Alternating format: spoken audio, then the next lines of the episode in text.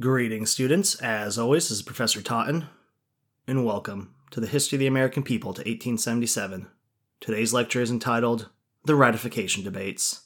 Please follow along on the PowerPoint as I speak, and turn to the first slide The Federalists. The supporters and opponents of the Constitution tried to persuade people to join their side. The supporters called themselves Federalists, and this was a good choice because really, they were more like nationalists, because they wanted a strong national government. But by calling themselves Federalists, they played up the side of states' rights rather than central power. The Federalists included most, but not all, of the delegates who had met in Philadelphia, and to garner support for the Constitution, three Federalists wrote a series of 85 essays called the Federalist Papers. You see, New York was divided on whether or not to support the Constitution, so the Federalists published these essays in New York newspapers under the pen name of Publius. And by the way, Publius was one of the first consuls of the Roman Republic. We now know the three authors were Alexander Hamilton, John Jay, and James Madison.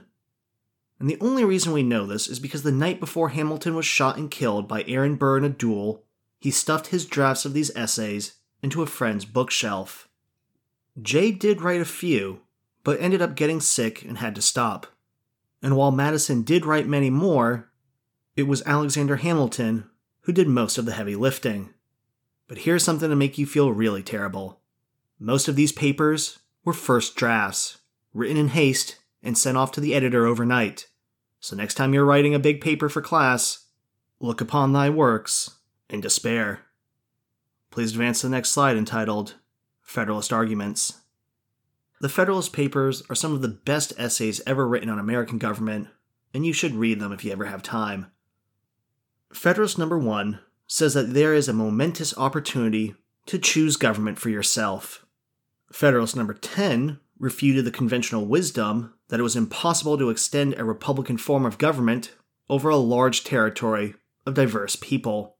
Federalist number 22 I find the most modernly prescient. Quote, One of the weak sides of republics, among their numerous advantages, is they afford too easy an inlet to foreign corruption. It goes on to say that elected officials may betray the public trust unless guided by superior virtue, and that those who can benefit from corruption and do not have a sense of duty will be infected by foreign influence, which will destroy republics you should listen to these warnings in the words of U.S. intelligence agencies trying to combat it. Federalist number 51 says that checks and balances will stop tyranny of any one branch of government. But the problem with this theory, as we are seeing now, is that those various branches of government have to actually use their constitutional powers to stop it. Lastly, Federalist 68 I find to be hilarious because they say that the Constitution is going to help stop cabals, intrigue, and corruption. You see, the founders believed that because the president was going to be elected by the people, how could anyone possibly prostitute all of their votes? It would be impossible to sort of convince the majority of Americans to do something against their interest or against the interest of their country. And basically, what this means is that there's no way in these people's minds to propagandize to the entire country. Oh, how little did they know about Twitter, Facebook, and the demons of social media that are destroying our country today. Please advance to the next slide entitled The Anti Federalists. The Federalists labeled the Constitution's opponents as Anti Federalists, and this branding is a good move as it makes it seem like they are not in favor of a federated government which is a balance between a central authority and state authorities. Anti Federalists included men like Patrick Henry, George Mason, Samuel Adams, and the young James Monroe. And these weren't bad guys, they simply feared that the national government would be too powerful under the Constitution. And many also wanted a national Bill of Rights. Please advance to the next slide entitled Arguments. While the Anti Federalists wrote many papers, there are two specific ones I want you to know. The first is the Essays of Brutus to the Citizens of the State of New York, which questions how a widely dispersed and diverse people could be united under one government without sacrificing the blessings of liberty and self government. In the Letters from a Federal Farmer, the author argues that the Articles of Confederation were hastily thrown out, that the state governments are fine, so why try to overthrow them, and that the goal of the convention was to create national consolidation and make an aristocracy to reign supreme. Please advance to the next slide entitled Ratification. There were special elections that were held in various states to draft members for the ratifying conventions. In early December 1787, Delaware's convention was the first to ratify the Constitution, and in the aftermath, three other small states quickly ratified the Constitution, including New Jersey, Georgia, and Connecticut. And most of them did this because they knew that the Senate would favor small states. Pennsylvania became the first large state to ratify, but Massachusetts was where there was going to be a critical test, because the failure to ratify there could have resulted in the demise of the entire movement. Now, initially, the Massachusetts Ratifying Convention contained a majority of Anti Federalists, and the main issue they had with the Constitution was a lack of a Bill of Rights. So the Federalists promised that the first Congress would add one, and thus they ratified the Constitution 187 to 165. So as you can see, it was a near run thing. On June 21, 1788, three more states ratified Maryland, South Carolina, and New Hampshire. New Hampshire was technically the ninth state to ratify, so theoretically, the Constitution is now the law of the land. But there was a problem. The two most powerful and populous states, Virginia and New York, had yet to ratify. Since Virginia was the largest, with the biggest population, it was also strongly anti federalist, and Patrick Henry was among the fiercest critics, saying the Constitution would kill liberty. Washington, James Madison, and John Marshall tried to influence the Federalist side, but they were continually opposed by George Mason, the father of the Bill of Rights.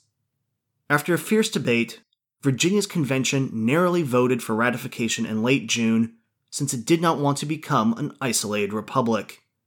But the debate in New York was even tougher. Things looked bleak, so to gain support for ratification, Hamilton and the Federalists actually threatened that New York City and its surrounding counties, which were mostly Federalist, would leave New York State and join the Union if New York didn't ratify. As a result, in late July, New York's convention nearly voted for ratification. In the end, North Carolina and Rhode Island were the last two states to ratify, and both did not do so until after Washington's inauguration as president. So some of you may be asking, where's Thomas Jefferson and John Adams of all this? Well, they're on diplomatic duty. Jefferson is the ambassador to France, and Adams is the ambassador to Great Britain. Jefferson was not so sure about the Constitution, and he wrote to Madison about his ideas that every generation should create its own Constitution. And he has like this weird way of calculating it out, so it should be like every 25 years we need to write a new Constitution and ratify it. And James Madison is like, Are you crazy? You weren't here. Did you see how tough it was to get this done the first time? Never again. The point is that even though the Constitution was ratified, in many cases it was just barely passed, signaling to us that many Americans did not agree about the government of the country, and it remains that way to this day. So if you ever hear someone say, well, the founders wanted, stop them right there, because the founders pretty much agreed on very little. Please advance to the next slide entitled The First Ten Amendments. The first 10 amendments to the Constitution are called the Bill of Rights. The First Amendment states that you have the freedom of speech, religion, and assembly. And unfortunately, we are seeing today how that freedom of speech and assembly is being curtailed by the government.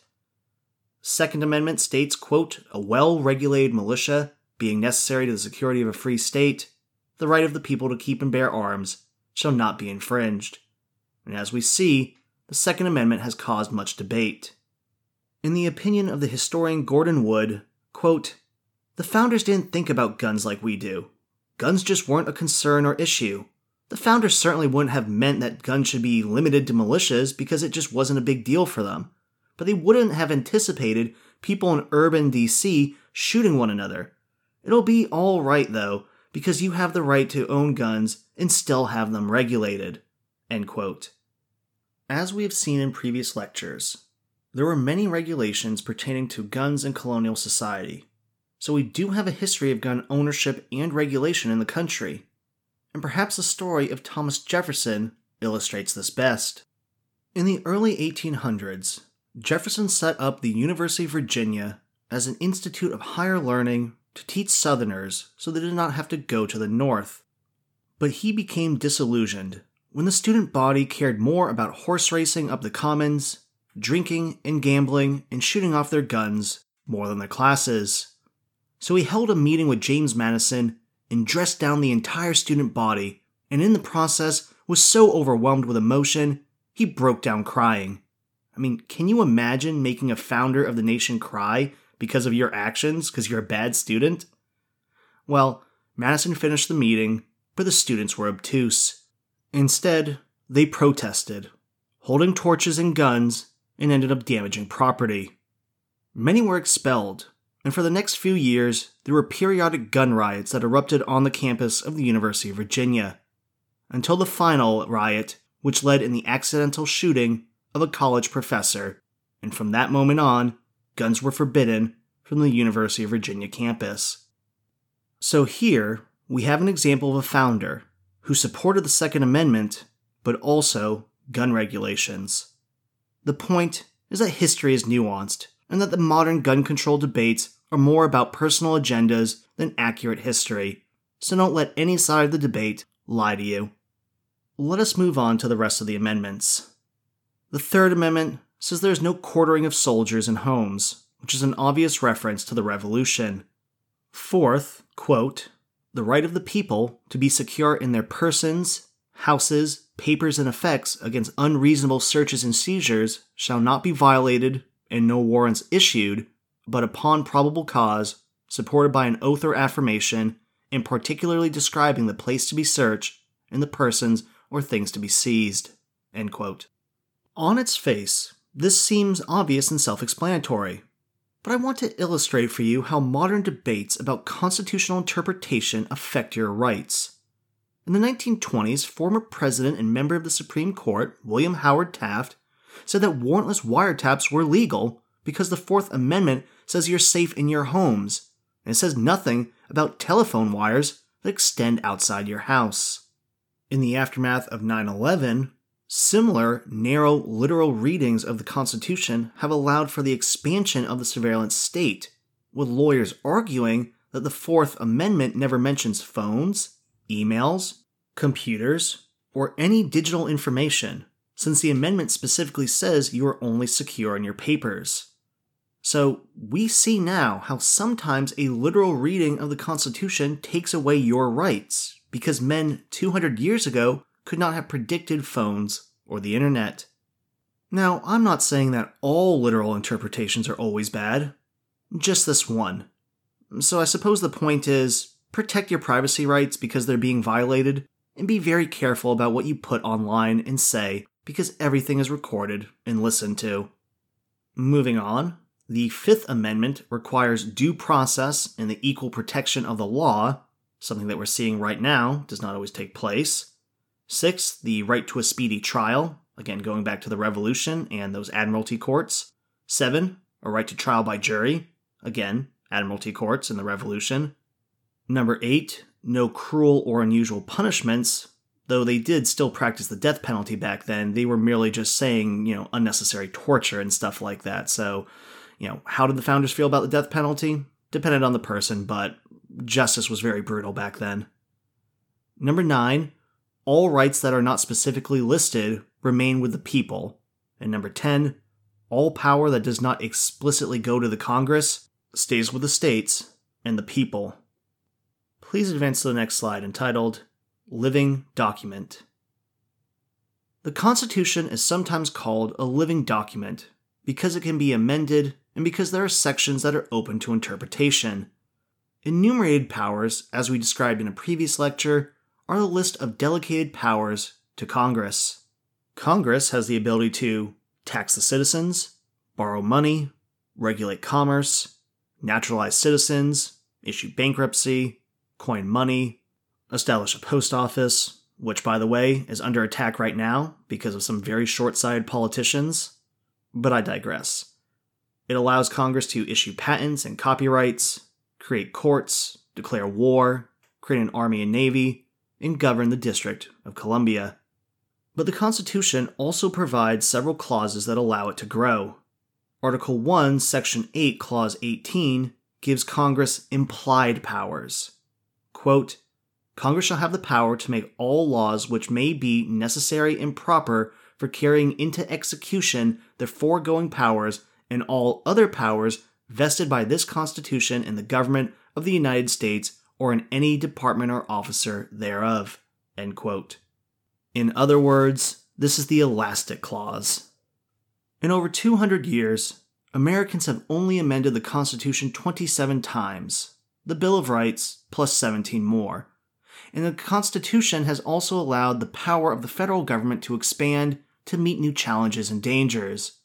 And you will hear politicians in the media discuss at length the Constitution. But it's important for you to read it and understand it yourself. Because many politicians say they uphold only enumerated powers, but in ways that fly in the face of their original meaning. Likewise, others take implied powers well beyond constitutional precedents. Thus, all groups use the memory and legal precedent selectively for their own agendas. Again, history versus memory, and nuance is the key. Well, that is all I have for you for today. I hope you are staying safe and making smart decisions. Thank you very much and have a wonderful day. I'll see you next time.